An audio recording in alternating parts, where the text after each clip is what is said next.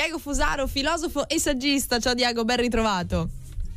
Un caro saluto da Diego Fusaro e buona domenica. Buona domenica anche a te. Cosa sta accadendo in Italia, Diego? Che vuol dire questo prolungamento dell'emergenza? Un po' ci, ci mette in allarme anche solo l'ascoltare questa cosa, però è grave o no? dunque, anzitutto bisognerebbe capire se realmente vi sia oppure no un'emergenza, perché molti virologi ci dicono che in realtà il virus è clinicamente morto, Zangrillo, è ormai un gattino selvatico, Bassetti, o è qualcosa di stagionale, Tarro. Quindi questa emergenza, valutando anche il fatto che ci dicono che le eh, terapie intensive si vanno svuotando, non si capisce dove esattamente sia, primo punto. Secondo punto, sul piano politico è assai grave questa faccenda perché mm. stato di emergenza significa di fatto uh-huh. che il Premier Conte si eh, prende i pieni poteri. Uh-huh. In che senso? Nel senso che con lo stato di emergenza può eh, effettuare i famosi DPCM a cui già eravamo avvezzi nei mesi del lockdown, DPCM mediante i quali di fatto egli può imporre tutta una serie di norme scavalcando il Parlamento, senza nemmeno più dover ricorrere al Parlamento.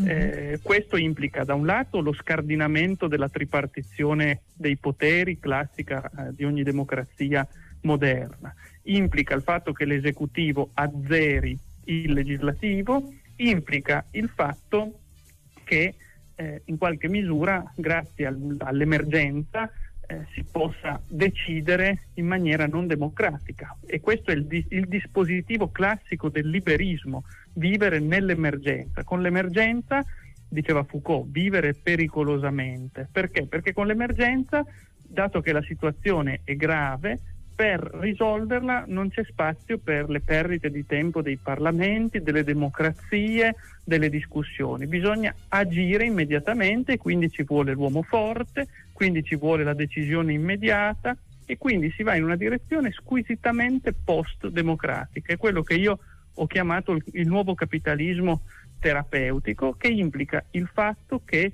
si vada verso una forma di autoritarismo sanitario.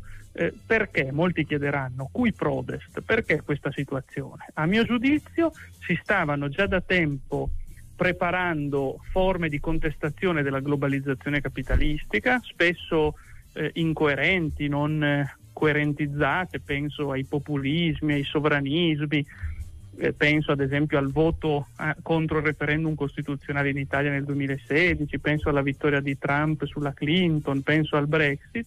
Bene, se noi abbiamo compreso la lezione di Antonio Gramsci, sappiamo che quando la classe dominante comincia a perdere il consenso ma mantiene il dominio, per mantenerlo deve fare una sterzata autoritaria. E il virus eh, che realmente esiste, intendiamoci, non è un ens immaginazioni, il virus c'è, ma viene utilizzato anche per costruire una sovrastruttura narrativa dove i media danno sempre spazio al peggior caso pe- possibile e alle narrazioni più gravi possibili, perché sono quelle che permettono l'instaurarsi di questa eh, emergenzialità politica. Uh-huh. Porto un solo esempio, è circolato molto in questi giorni la notizia dell'infermiere di un ospedale lombardo che diceva siamo al punto di prima, di nuovo eh, arrivano pazienti gravi in terapia intensiva, è stata riprodotta da tutti i principali quotidiani nazionali, è saltato fuori e di oggi la notizia che è una bufala, che non è affatto vero che non è affatto vero.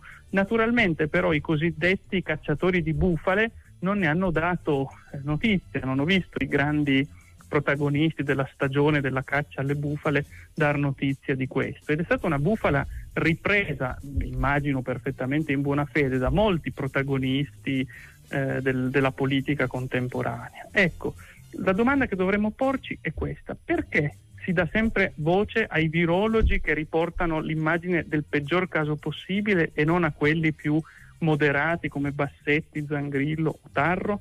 Perché c'è bisogno di dare spazio sempre alla narrazione del peggior caso possibile? Ci sarebbe diciamo, l'intento di mantenere diciamo, i cittadini nella paura, ecco. Sì, tra l'altro l'ha detto testualmente, eh, l'ha detto testualmente Bassetti, medico infettivologo di, di Genova, quello che ha detto per inciso che ormai il virus è, è, un gattino selvatico, quindi non è più la tigre che era a eh, marzo, il quale sulla propria pagina Facebook ha usato testualmente questa espressione.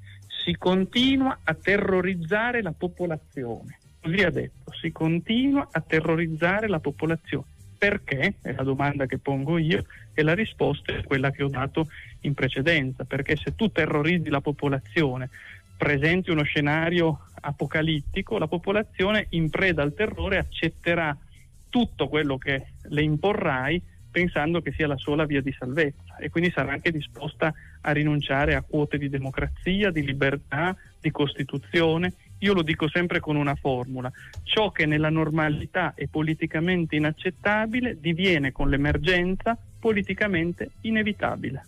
Bene, e l'ultimo tuo lavoro per edito da PM è Caro Epicuro. Cosa direbbe Epicuro di fronte a questa situazione? Ma credo che Epicuro, che era il filosofo dell'atarassia, quindi della compostezza, della tranquillità, dell'imperturbabilità, eh, insisterebbe molto su questo eh, falso eh, dispositivo del terrore lo individuerebbe subito per quello che è, è un grande meccanismo per instillare la paura nei cittadini.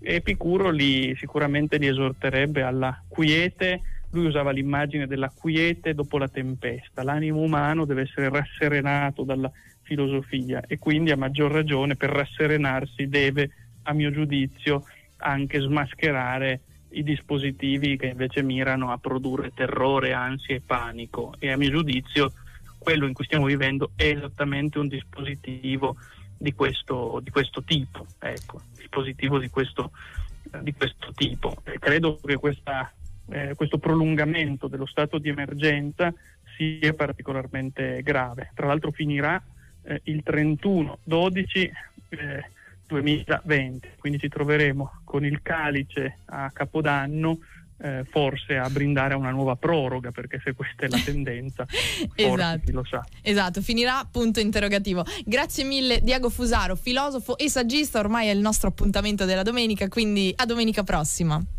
Grazie, un caro saluto da Diego Fusaro.